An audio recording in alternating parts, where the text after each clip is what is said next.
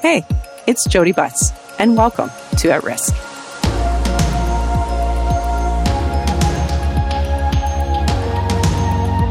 Happy New Year, such as it is.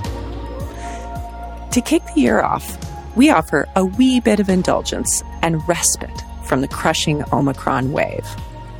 Today, I'm joined by Awi Sinha, who is a litigation partner and public sector co lead at national law firm McCarthy Tétrault.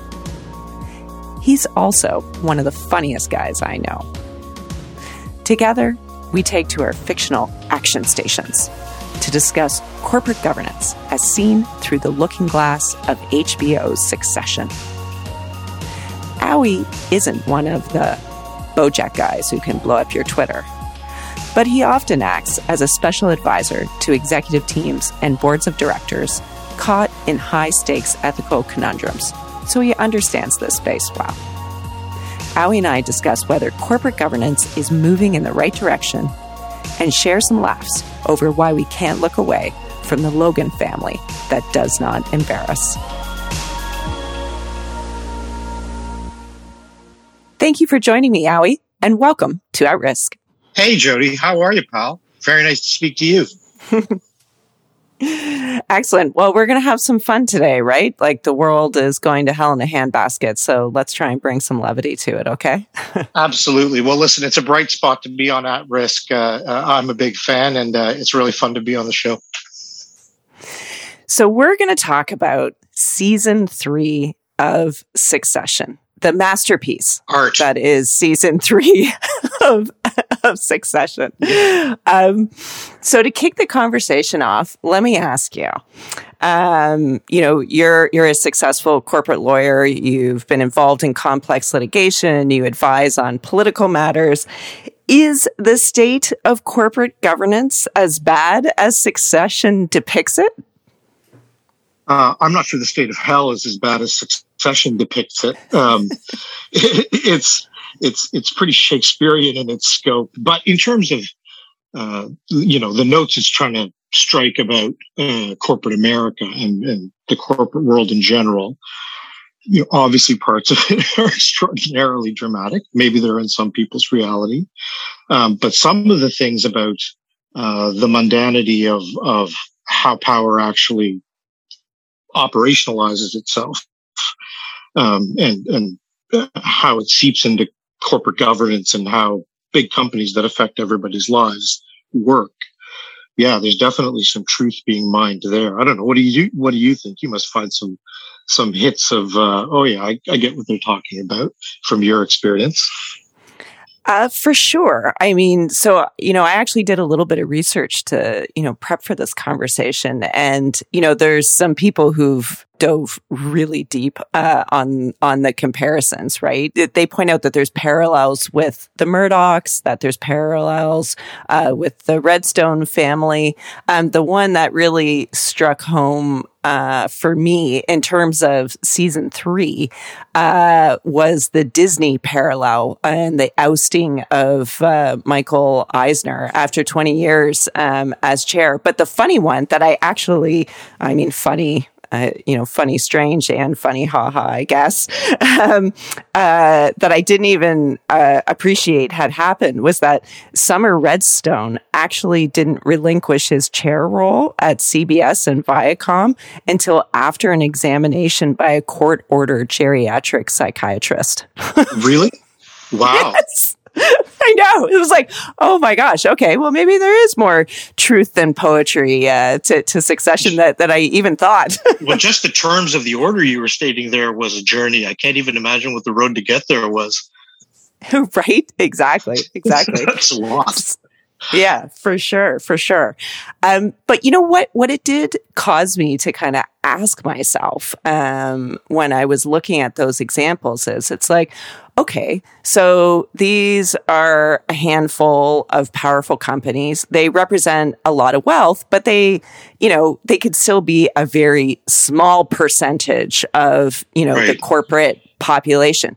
But what, in your view, is the impact of let's just call them bad apples. Right. Uh, you know, d- d- does their negative impact extend beyond um, their own balance sheets and shareholders?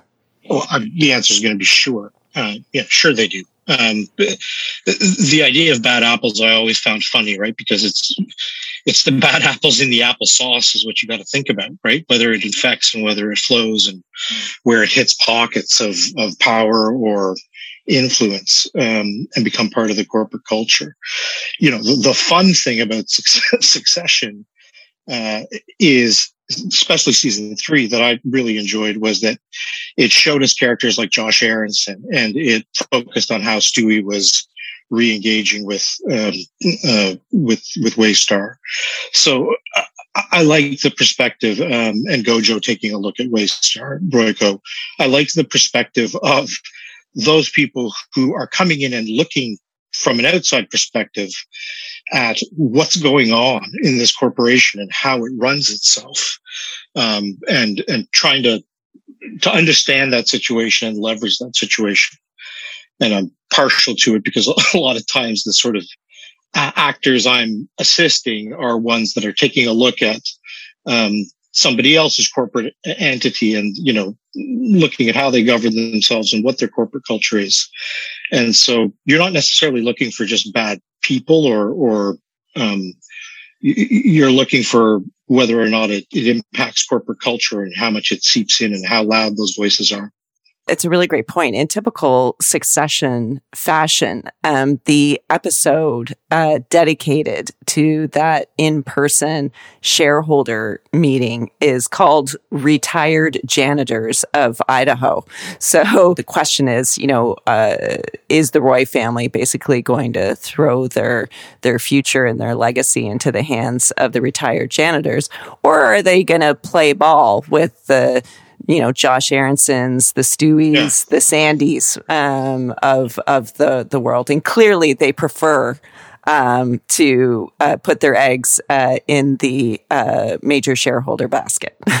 well, th- th- that's that's definitely and true to the characters. That's exactly what they do. But you mentioned the title of the episode. The brilliance of that, I think, and the poetry of it is um, um, the retired janitors of Idaho is a pension group that has a stake in Roy. That in a passing joke, um, Roman, you know, mentions the absurdity that they might uh, risk their future by trusting those votes.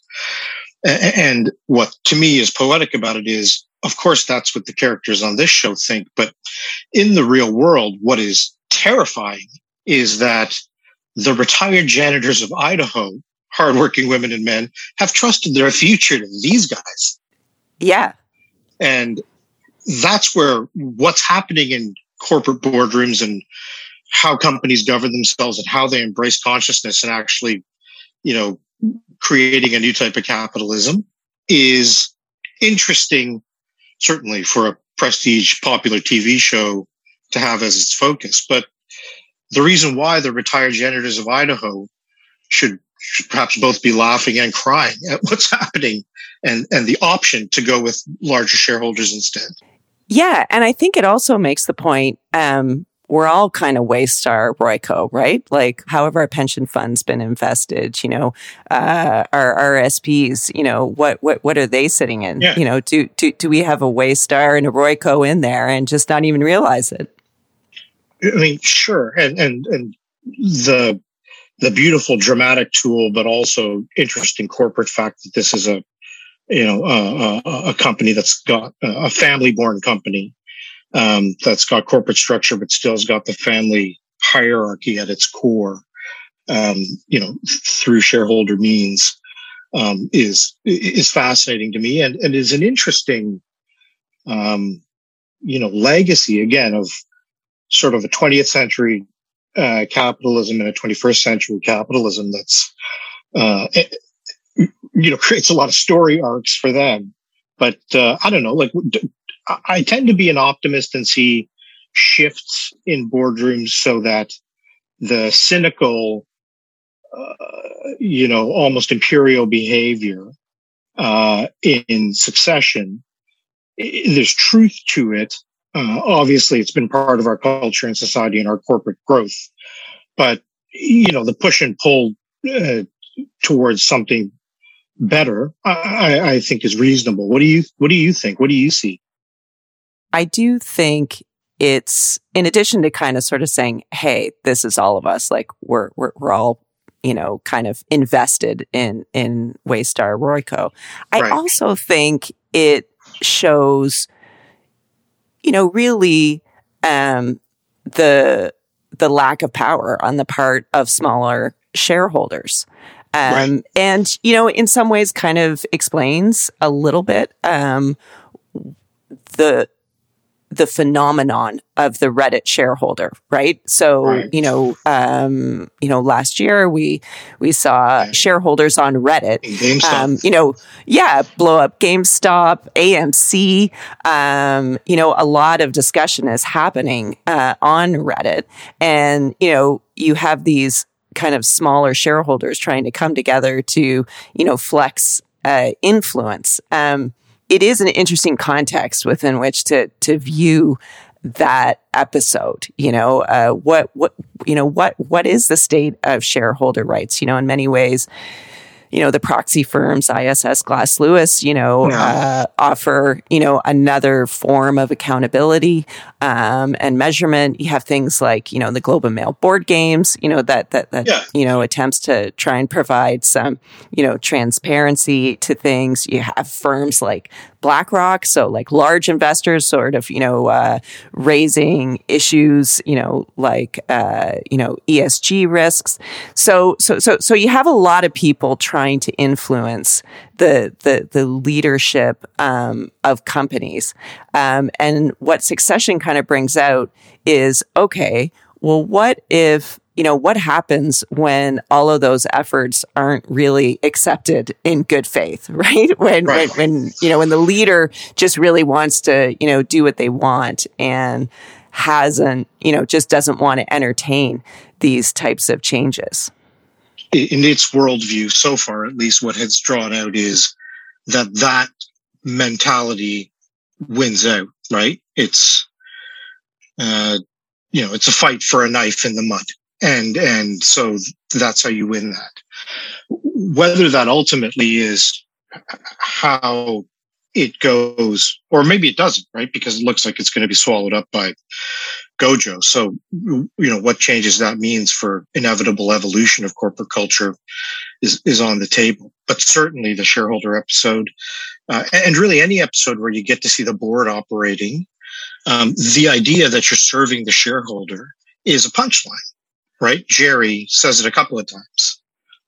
The only thing I'm thinking about is the interest of the shareholder, which is played a little bit to my reading of it. Like she just doesn't want to get involved in whatever family drama is going on. Um, so it doesn't mean that uh, that shareholders aren't aren't getting served. It seems to be a profitable company in the narrative of the show, um, like a hugely profitable company. So what it's measuring against is as you say, everybody's got a bit of this in their portfolio. So take a look at how your money's made. And um, that's both actually not news, um, but throws a, a, a, light on it and makes you look at it. Um, and I'm sure that makes you know people more interested in it. Um, but certainly, the, the lack of power for smaller shareholders is something that the Reddit phenomenon sort of demonstrates, but will evolve, I believe, into shareholders using technology and using new ways to organize themselves to express power. And that's, you know, not an advocacy point one way or the other. I think that's just the way things are going to be. So watching that shift in power from Logan thinking that that's the way it always can, has to run and it can be run with an iron fist to the realities of, of the world changing, whether he likes it or not, are are interesting to me. It'll be interesting to see if they take that on in season four.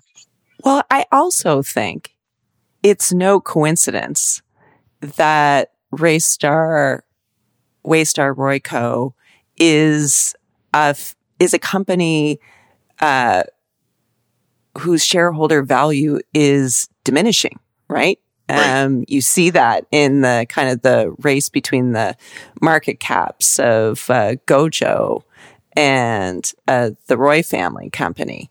Um, you know, this, in that sense, I, I, you know, it's, it's, it's good art, but it's also, you know, um, I think accurate. Like, like there, there is a cost to, to these ma- machinations and, you know, the, the, the shrink, the, the, you know, sinking shareholder price, I, I think is bang on.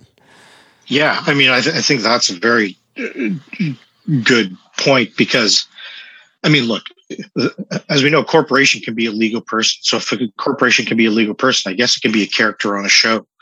And if Waystar Royco is a character on Succession, then they've written it well. It has motivations, right? Yeah. It's it's a gambler that used to be on top, that's losing money fast, and is using its old school hustle and brutality to try to win one more time. Uh, and it's got you know people clawing at it.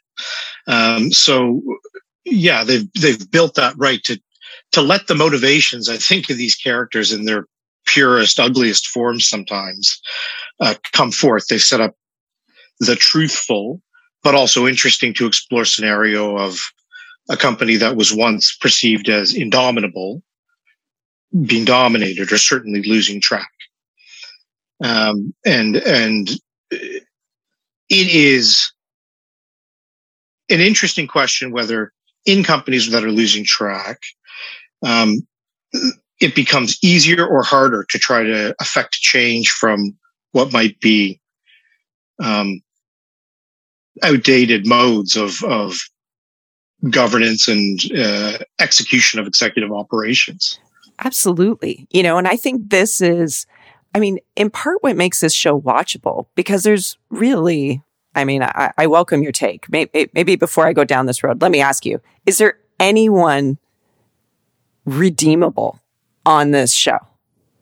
Well, that's interesting. I mean, look, we didn't even actually have to say it out loud, right? It, this is a toxic um, corporate culture, um, and and uh, you know, and I'm no judge of morality in in in in in art or in real life.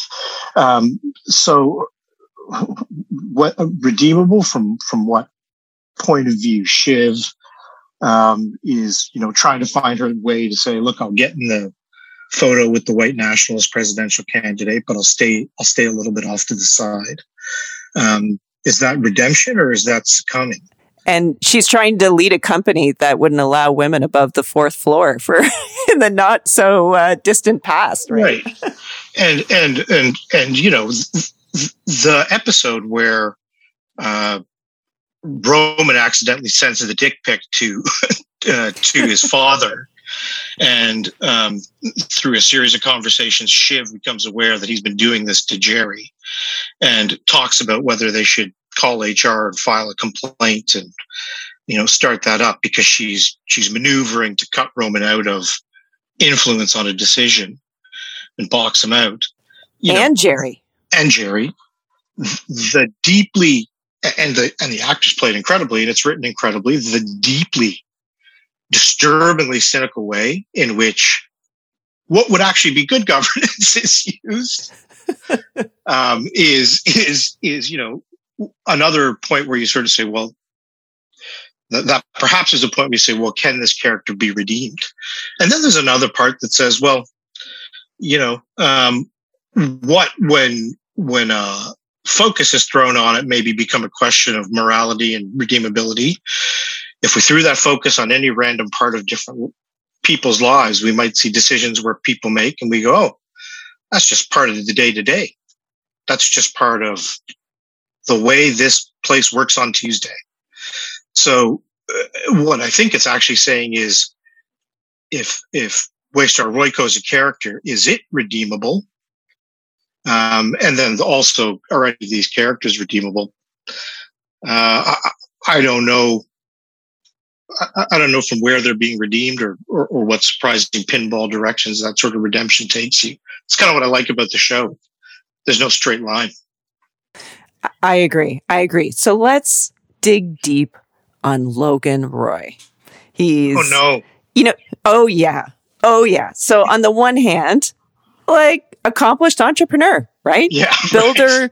of something out of nothing. Right. You know, and, and as, as he says, you know, he, he does have an understanding of the world but you know, a total megalomaniac, paranoid, um, you know, uh, mean. Just like I mean, you know, terrible father seems like you know uh, to lowball it, um, you know. But but but there's something doesn't seem warm and cuddly. Yeah, but there's still something tragic about him, and I think for me, th- what what makes him watchable. It's not that I root for him because I certainly don't, but but what makes him tragic is that you know he does see something very clearly, and we may not like it, but it doesn't mean it's not there. You know, and yeah. and he's clearly exploiting it. Um, um, effectively. But I wanted to ask you, you know, like you, you've been practicing law for 20 plus years. How do you advise effectively, um, a CEO like Logan? How do you, how do you, you know, uh, manage a person like this? I, I accept all kinds of humans. Um, and uh, I accept that uh, I have to work with all kinds of humans. So I do try um, uh, you're going to tease me for being corny, but I do try to see everybody as a human being first. Um, the set of facts and circumstances in which they find themselves and which I have to analyze will be better understood by everybody involved if I understand who this person is and what their motivations are. You know, I don't become everybody's um, um, therapist necessarily, but you know, you want to make sure you have an understanding of who people are as people to kind of get some perspective on how this situation unfolds around them. That certainly uh, helps. But with a with a character like Logan Roy, who's you know great television character of all time, arguably. Um, can I just fanboy out for one second? The actor, the incredible actor who plays him, Brian Cox. Did, did you know that he was in um, uh, Michael Mann's Manhunter? In the early 80s, which is oh, no way, uh, which is the movie version of Red Dragon by by Thomas Harris, and uh, uh, Brian Cox is the first person to ever on screen play Hannibal Lecter. Funny, and he's a good Hannibal Lecter. I bet. um, yeah. so um, yeah, certainly. So so certainly there's um, some truth to, and reality, Logan. I, I, think it's interesting uh, when you sort of say we may not like or we may loathe parts of it, um, but you can't deny that it's there. I, I, think that's a good observation. That the first um, unjudgmental thing I sort of accept is uh, genius exists. I believe that. Um, luck exists. I believe that um, goodness or character exist. I believe that. Those three things mix all kinds of weird cocktails. And some of them taste sweet and some of them taste sour and some of them OD on one ingredient and, and, and some OD on another. Um, and some of them are just perfect. Uh, I'm trying to understand those characteristics in people um, or in situations um, allows me to sort of figure out a way to advise them and figure out a way to communicate with them on a level they will understand and almost I can interpret legalese into a lot of different human languages. I like to pride myself on that. Absolutely. Do you think Gerri does a good job? Yeah, I, I do. I think she's she's a fascinating character, eh? And the the hugely memeable line, um, how does this serve my interests? Um, or, or the uh, advice she gives to, to Roman in another scene. How does this serve your interests? That's what you always need to be thinking about. You know, looking favorably upon Gerri, she thinks about that idea as the brain of the institution. How does this serve the interests of Waystar Royco? It's taken as a bit of a, a joke sometimes because she understands the multidimensionality of her position. But I, I, do think she's perhaps one of the characters, at least on screen, one of the only characters who's actually thinking about that to some degree. And in terms of her communication with Logan, you know, for my long-winded answer, the simple answer is she brings to the table the best thing you can possibly bring, which is honesty, um, or at least directness, um, and an ability to navigate situations, understanding all of the um, codes and subtexts and emotions involved. Like some of the best, my favorite scenes on the show this season are scenes with uh, Gerri on a telephone, and you don't even hear who's on the other end. They're brilliantly played out. And I've watched you make calls like that, Jodi. you know what? I just have to give it a think. Okay, Awi. yeah, exactly. um, We're just throwing my- ideas around here, but let me throw another one at you. yeah, exactly. Um, before I leave Logan, I, I have to kind of pick your brain about um, this one line that that that he uh, utters to Kendall, and I believe it's in uh, the Lion in the Meadow episode, the the Josh mm-hmm. Aaronson one. And he turns to, you know, I think Kendall sort of says, you know, something like lines were crossed. And and Logan looks at him and he says, Nothing is a line. Everything is always moving forever. And what I find so interesting about that is I think there is, you know, some really powerful insight to that. Like, for example, governance is ever changing, yeah. right? You know, um, uh, what, uh, what we monetize is forever changing. Um, but what's so interesting about it to me is that Logan has that insight and yet he's still, you know, I mean, he's so anti-Semitic in that episode, right? Like, it's just like, wow, like it's, it's awful. And it's terrible old dude. Yeah. And you're like, okay, so if you know there is no line and everything is moving, you, you must also know that the line doesn't always move to your advantage and that you yeah. have to you have to change Logan. But he doesn't seem to hold himself to that. Like that is Logan's challenge. He sees the world, he holds everybody to that standard except himself. Well, that's interesting um, because you know change is change is a tactic, right? His his strategy is how do I survive in a world where everything is moving all the time and he has not yet embraced that change is the way that I do that, or, or maybe he's embracing that with Gojo at the end.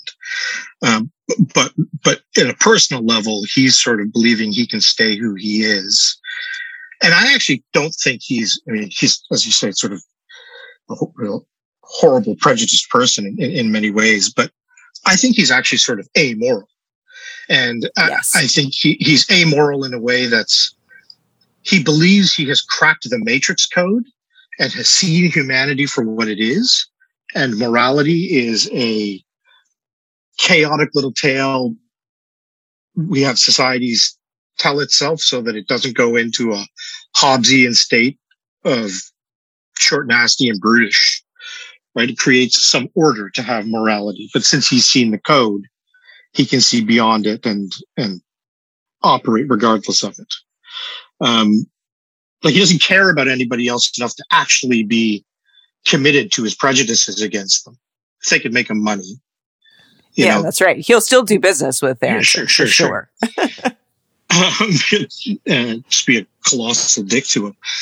Um, but you know, um, that line though, I re- uh, you bring it up. I remember watching it and sort of turning to Tanya and, and sort of saying like, you know, sometimes there's beauty in what people write. And Sometimes it resonates with what you've seen in your experience and what you've learned. And that's a hell of a line. And I'm, I'm pretty sure it's good advice. Everything's moving all the time forever.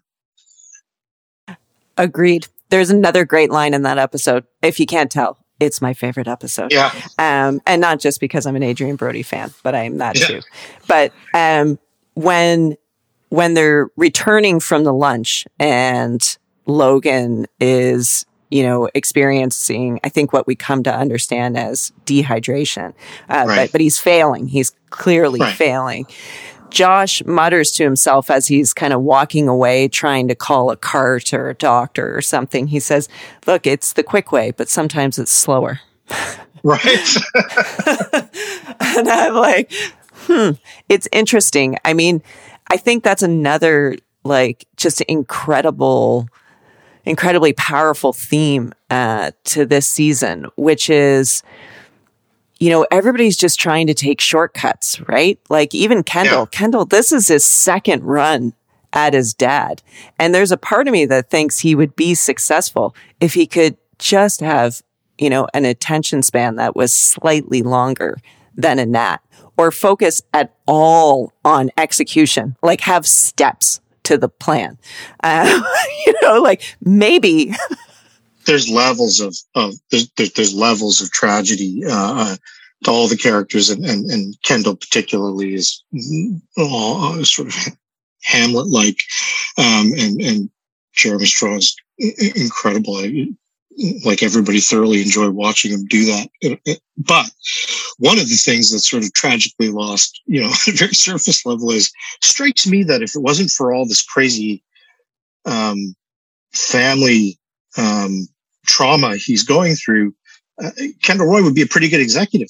Seems to be kind of good and taken his education and absorbed it a bit. You know, he's got huge, ridiculous character flaws that are I think again, part of his circumstances, part of his, his luck, be it good luck or bad luck to be in his situation. Um, but he strikes me as there's, there's a few scenes, um, where, um, I can't remember in which episode it was where Shiv, uh, who has recently joined them and is, is talking about, uh, uh, a possible takeover deal in season two. Um, Shiv starts giving a lot of advice and he says, you know, Shiv, you're new to this. Take a beat, eh?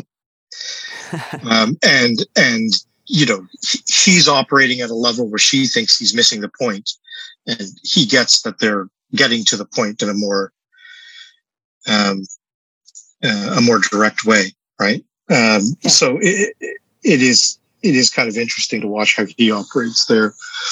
I don't know. Do you see that at all, or you think I'm off base with Kendall?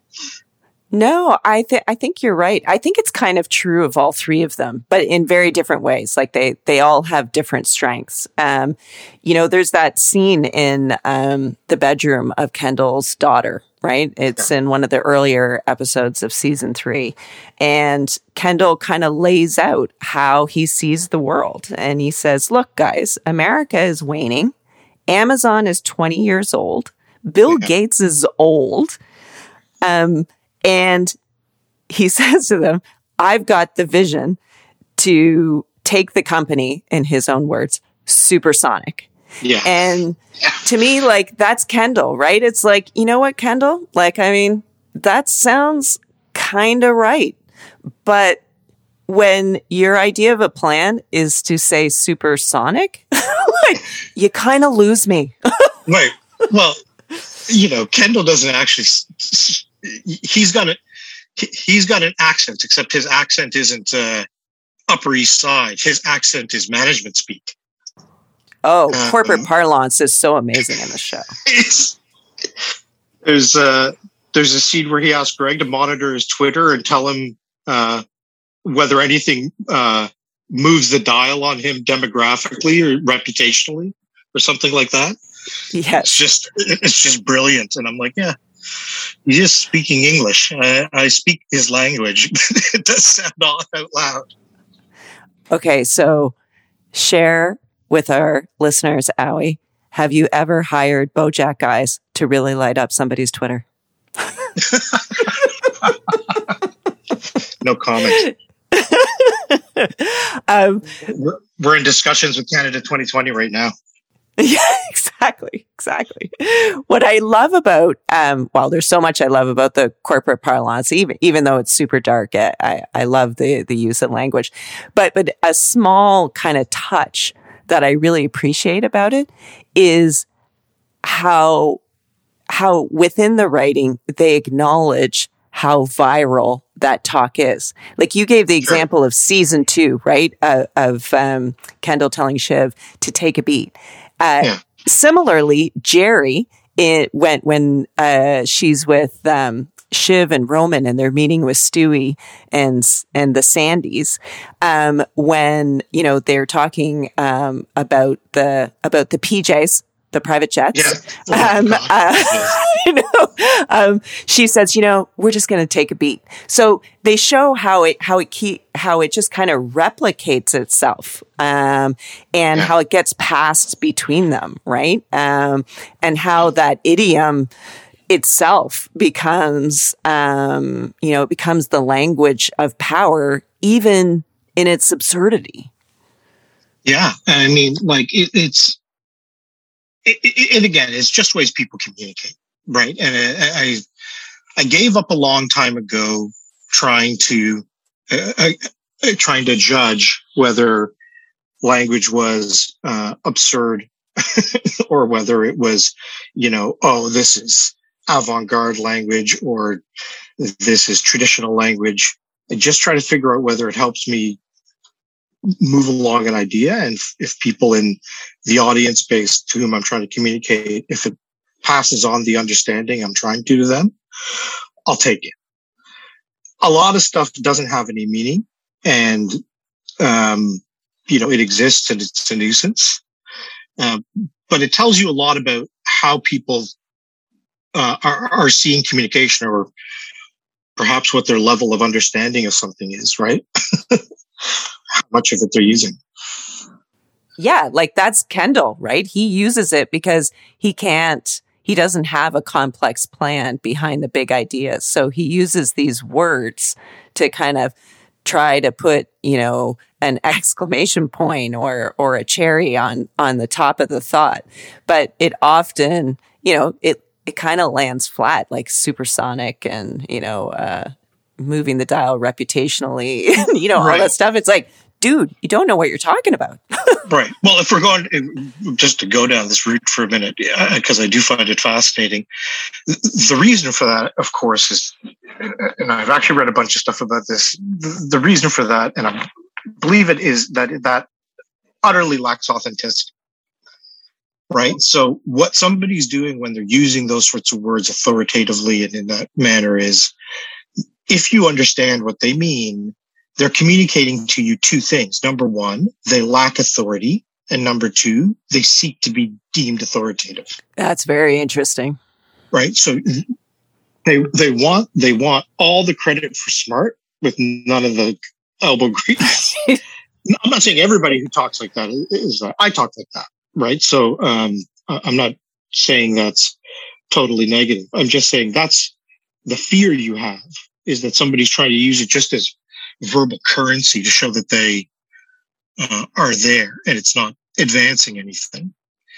Um, it, it, it is interesting to me though that if Kendall was to say, not perhaps in the context of succession, but his plan that he laid out in that episode, if Kendall was to say that to his team and say, and that's as much as I've got, uh, uh, we all need to have, I'm taking any good ideas about how we operationalize that. Um, that's what I'm bringing to the table for the team to sort of figure out how we go to the next step. I think it might be embraced. Supersonic suggests that he already knows what the plan is and he's going to unveil it to you. And so if you sign on, you feel like you've been sold the bill of goods as opposed to knowing up front that what you're on is somebody who's got, if you trust them, a good idea and a good direction, but everybody's got to work towards it. Yeah, absolutely. And I think the other uh, aspect is is that idiom is often used to exclude, right? You know, if Yeah, you're totally. not if you're not in on the idiom, then you're not, you know, with the the A group, the alpha dogs, as it were. Can I tell you a secret? Yeah, It's just, it's just you and me, right? uh, absolutely. yeah. Do, do you remember um, the the 2000 movie American Psycho with Christian Bale, Oh, where they're all Wall Street investment bankers? There's the famous business card scene, and one of the characters asks Jared Leto's Paul Allen go play squash on Friday night, and Jared Leto is passing his business card says, "No can do. Got an 830 res at Dorsia. Great sea urchin ceviche."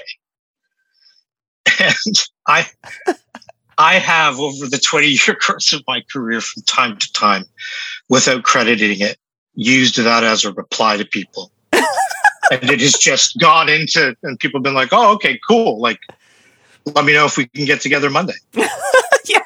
You're like, uh, okay.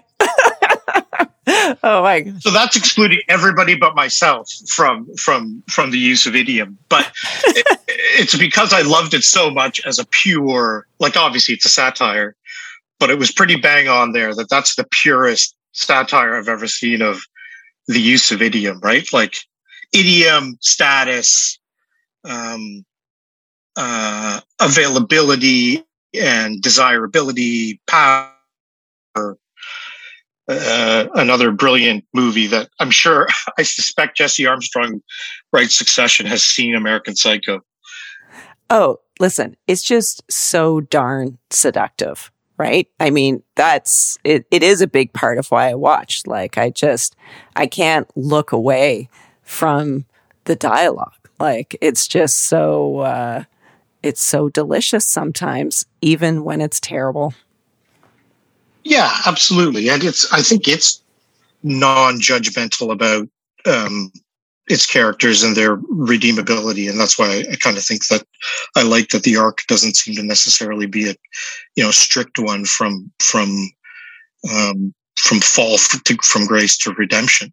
Uh, it's just saying this is a situation that exists probably in the world from as all the you know, the comparisons you mentioned, Jodi. And this is the way I can put my fictional spin on it as a theater for these characters. And let's go. And these great words and these great, you know, big topics and beautiful sets. Um, so it's, it's, it's got all those ideas in there and just, you know, kind of rolls with it without, uh, prejudging whether they're good or bad. And that's a pretty I take that. I, I feel like that's a pretty good way to view the world. Not to say that's where you finish. You can be judgmental um, once you take it in, but as a story being told to you, I think that's more interesting than it prejudging it and telling you to love or hate these characters. Yeah, well, the best characters, right, are the ones that um, you see all the flaws, uh, but you still are intrigued to know what happens, right? And they do they do a very good job of that. Can I just ask you one question because you asked me about how Gerri was doing and knowing your expertise there's um there's a vote um, about Logan, where Logan's standing outside of the boardroom. How did you feel about that from a governance point of view, Jodi? Well, first of all, I love how Sandy, in response, says, um, can the minutes reflect that Logan is staring? and I actually thought that that probably wasn't such a bad idea, to yeah. be honest. I was like, it's probably a good idea. There's uh, to to have that that noted uh, in the minutes. in the minutes. I mean, yeah, you know, I mean, the reality is, um, I think from a conflicts point of view, you know, he cannot uh, participate uh, in the discussion, and uh, he cannot seek to influence the discussion because he is in a conflict, and it's the kind of conflict where the mere disclosure of it doesn't quite, you know, cleanse cleanse the situation, right? right. But but he can glower like Hannibal Lecter. the glass. Well, you know, I mean, it'll be interesting to see if we find out if there's ever kind of a shareholder ac- action, right? Like, you know, um, yeah. whether they're derivative claims or, um, or, you know, kind of oppression remedy like claims. It's very close to the line, but that's, you know, that's Logan's space. That is his, uh, you know, home turf is, uh, is using his power to, you know, the greatest extent possible. Um, and, you know, in the context of what, what should Gerri, you know, kind of do in that situation as general counsel for, for the company. Uh, on the one hand, I do share your view that it, in many ways, she does a good job of, you know, um, of, uh, you know, living up to her fiduciary duties to the corporate interest. But you know, you're like, uh, don't Gerri, get twisted. Gerri's a survivor. She's a survivor. It's like you know, Gerri. You might you might want to get on the record that that you tried to raise yeah. succession planning or you know ESG risks or you know that that you know maybe maybe maybe a discussion around diversity, equity, and inclusion should happen at the board well, level. Funny, they actually they hit this issue pretty squarely, if not directly, and that there's a great line I think when, uh, and I think it's the episode um, where they're um, at the cabal picking the who they're going to support to be the presidential candidate, uh, and the families in the room talking about who they're going to pick, and and Shiv is trying to talk about um, how all of those issues are, are creating a new corporate culture and saying the climate will eat you alive and he says, um, Logan says, uh, the climate thought that I was done for. You know, the climate thought that I was out and I'm still here. And he stands up and says, I guess I'm a climate denier. And I, it's pretty on the nose, but I thought it was a great sort of wrap up of the idea that he's not unaware that all of these pressures to change are coming at him. Uh, he simply chooses as his plan of action, as his tactic to withstand them and to find other ways to, to go around them, even while cynically understanding how much they have to speak the language of it. Um, that I do hope uh, and believe is a caricature, you know, a well wrought caricature of, of uh, corporate culture, at least in my experience in in Canada. Uh, that's not the way everything's trending. Certainly not. I really do believe there's a, a change away from that, um, you know, vicious lie and kill at all costs corporate culture and, and you know a lot of the democratization of the ability uh, of people to organize their voices being heard as we were discussing before i think is a part of that and i think that's kind of good like that's a good sustainable healthy conscious capitalism that uh, you know can can help people do a lot find a lot of profit for shareholders and keep the engines running. Maybe that's too Pollyanna. No, I don't think so. I, I, I think, you know, the other side of the coin is that's what's insidious about Logan Roy, because we have to recall that, yeah, there is this climate and a movement towards stakeholder capitalism and understanding um, that corporate purpose is something that goes beyond um, uh, exclusively being the interests of the shareholder. Um, but all of these companies um, exist in a competitive environment. And so when one company, one very large company, um, doesn't accept that challenge, mm. then does, you know, you feel like ha- there has to be an opportunity cost to that. Maybe it doesn't stop change, but maybe it slows change. Um, and maybe, maybe that's a pretty big cost. No, for sure it slows change, but you know, where we land right now, and again, it's a, it's, it's a story first, so it could take all kinds of changes in season four, but where we land at the end, to your, to your point, it actually, it actually happens kind of quietly without a ton of drama in terms of Logan's reaction where it ends is that resistance to change for a myriad of reasons, including some of the things that Kendall has thrown onto the fire, uh, bring his downfall. And he's out. And the company that he's built and tried to fight as a lion to keep is gone and it's sold to Gojo. Um, and I do find it interesting that they didn't sort of paint that out with him rending his clothing and screaming at the moon about his empire having fallen, right?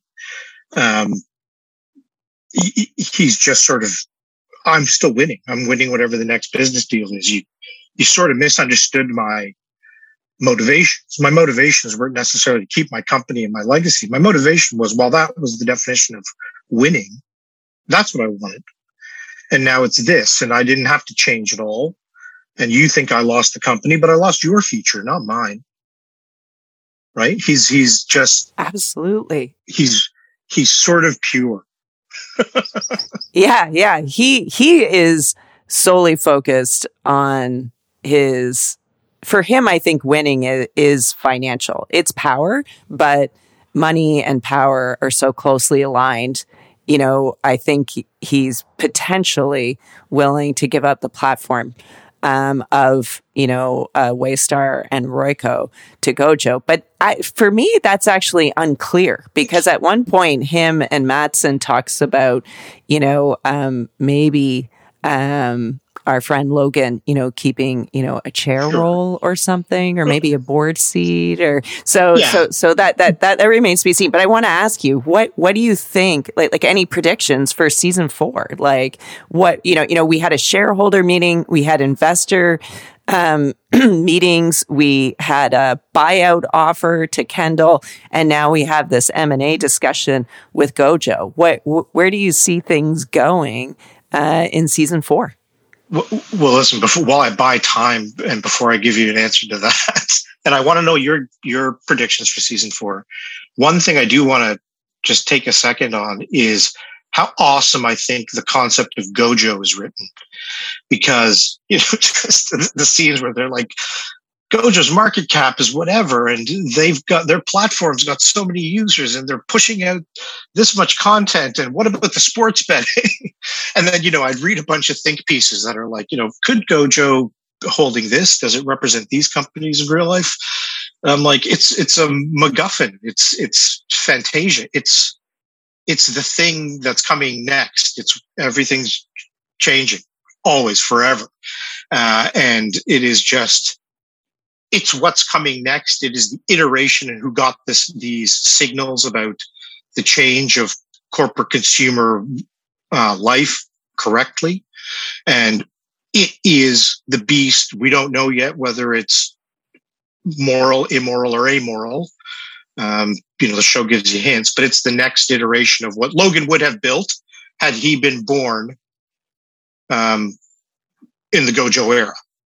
That's very astute. I think that's true. I, so I just love I love Gojo because it's everything and nothing.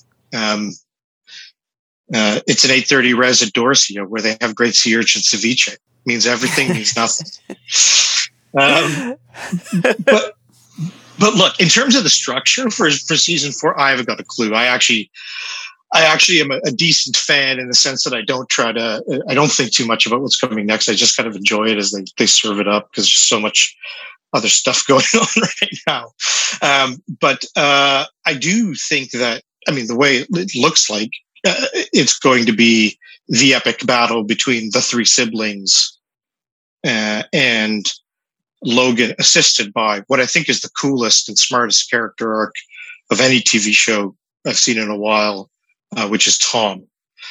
Um, and Tom, um, you know, rising as is kind of the killer, perhaps that Logan said he thought he needed. Um, I, I, think that face off is coming. What ma- how it manifests itself, whether it's something about trying to block uh, the Gojo merger or something about you know the Gojo merger having a twist and them wanting to bring the siblings on board. Uh, I, I, look forward to, to seeing. What about you? What do you think? Well, I have questions and thoughts. I wonder if uh, I mean, from a corporate governance point of view, there has to be a board meeting where they where they make a decision about this acquisition, right? And we know that Shiv now has a board seat. And we know from uh, season two, when there was a board meeting, that both Kendall and Roman have seats as well. Because you remember when they're doing the hand raising? But Kendall tried to resign from the board, and Logan said no when he rebuffed his offer. So he keeps he's still on the board, isn't he?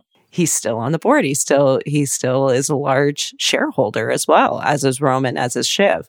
And so are Sandy and Stewy, right? So they seem like they're favorable to it, but you know, we'll we'll have to see. And and I like fingers crossed that Josh Aaronson comes back. Like, hopefully, there's yeah. a discussion between Matsson and Aaronson. Like, that would be amazing. I like Matsson too, but Aaronson's a really well drawn out character, didn't you find? Oh yeah, I felt like I had met him before. Like I was yeah, like, I, totally. I, I, must know this dude. Like, totally. um, so so I wonder about that, and you know, um, and depending on you know who of the major shareholders who's on board and who's not, uh, you know, there could be another disputed shareholder meeting, right? Right. Yeah, it could go in a lot of a lot of different directions, but uh, it, it, it, has been a lot of fun to watch. And, and can I just take a second? This has been yeah. a lot of fun to, to chat. Um, you know, you, you're in so many spheres professionally. I'm in uh, my legal world, which crosses with a lot of professional spheres. We talk to a lot of people who are in professional life, and the appreciation of art, particularly during the lockdown, um, even something as fun as a, a TV show, uh, is sometimes seen as a distraction from what we do. And I actually think it's pretty central to what we do. And the ability to take in art and particularly art that's looking at worlds in which, you know, uh, we operate, uh, I think is really valuable. And so it's been a lot of fun, but it's uh, uh, always educational to be able to have a chance to talk about uh, great fun art like Succession. So thanks for that. Oh no, thank you, thank you. And I do kind of believe in in our own way that that that we all kind of have skin in this game, right? Yeah. Like uh, to to you know take uh, to borrow from some corporate parlance there, skin in the game. But um, um, you know, in in a way, you know, whether it's you know these very large uh, corporations, you know, Apple and Tesla and Facebook and Amazon, you, you know, they there's they're just so large and and in one way or another whether as consumers or, or in fact shareholders or customers you know we're we're, we're all kind of um, engaged in these stories so so i agree it's it, it's a it's a it's a good way to to kind of uh, reflect on you know what, what what you actually think about uh, these things. So I have one last question for you. Yeah. Who are you rooting for? The retired janitors of Idaho. I hope every character gets their comeuppance in the end.